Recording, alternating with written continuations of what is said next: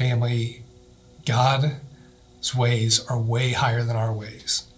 And sometimes the things that we think should happen or the ways that we think things should, should play out or, or the timing, we get it wrong. And it's submitting to a holy God who is seen from beginning to end. God knows every single detail.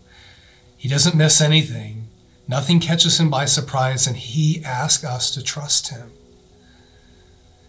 And so, right here, his disciples are asking him, Lord, are you going to restore the kingdom to Israel at this time? Yet I love, I love how Jesus handles the situation. He doesn't just flat out reject them, he doesn't shoot them down, but he responds with this. He says to them, It is not for you to know the times or period that the Father has set by his own authority. God is in control.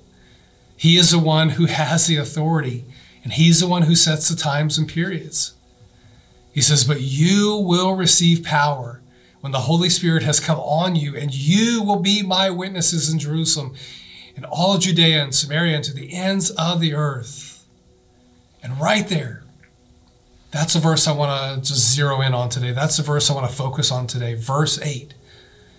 He says, But you will receive power when the Holy Spirit has come on you and you will be my witnesses in Jerusalem and Ju- Judea and Samaria and to the ends of the earth.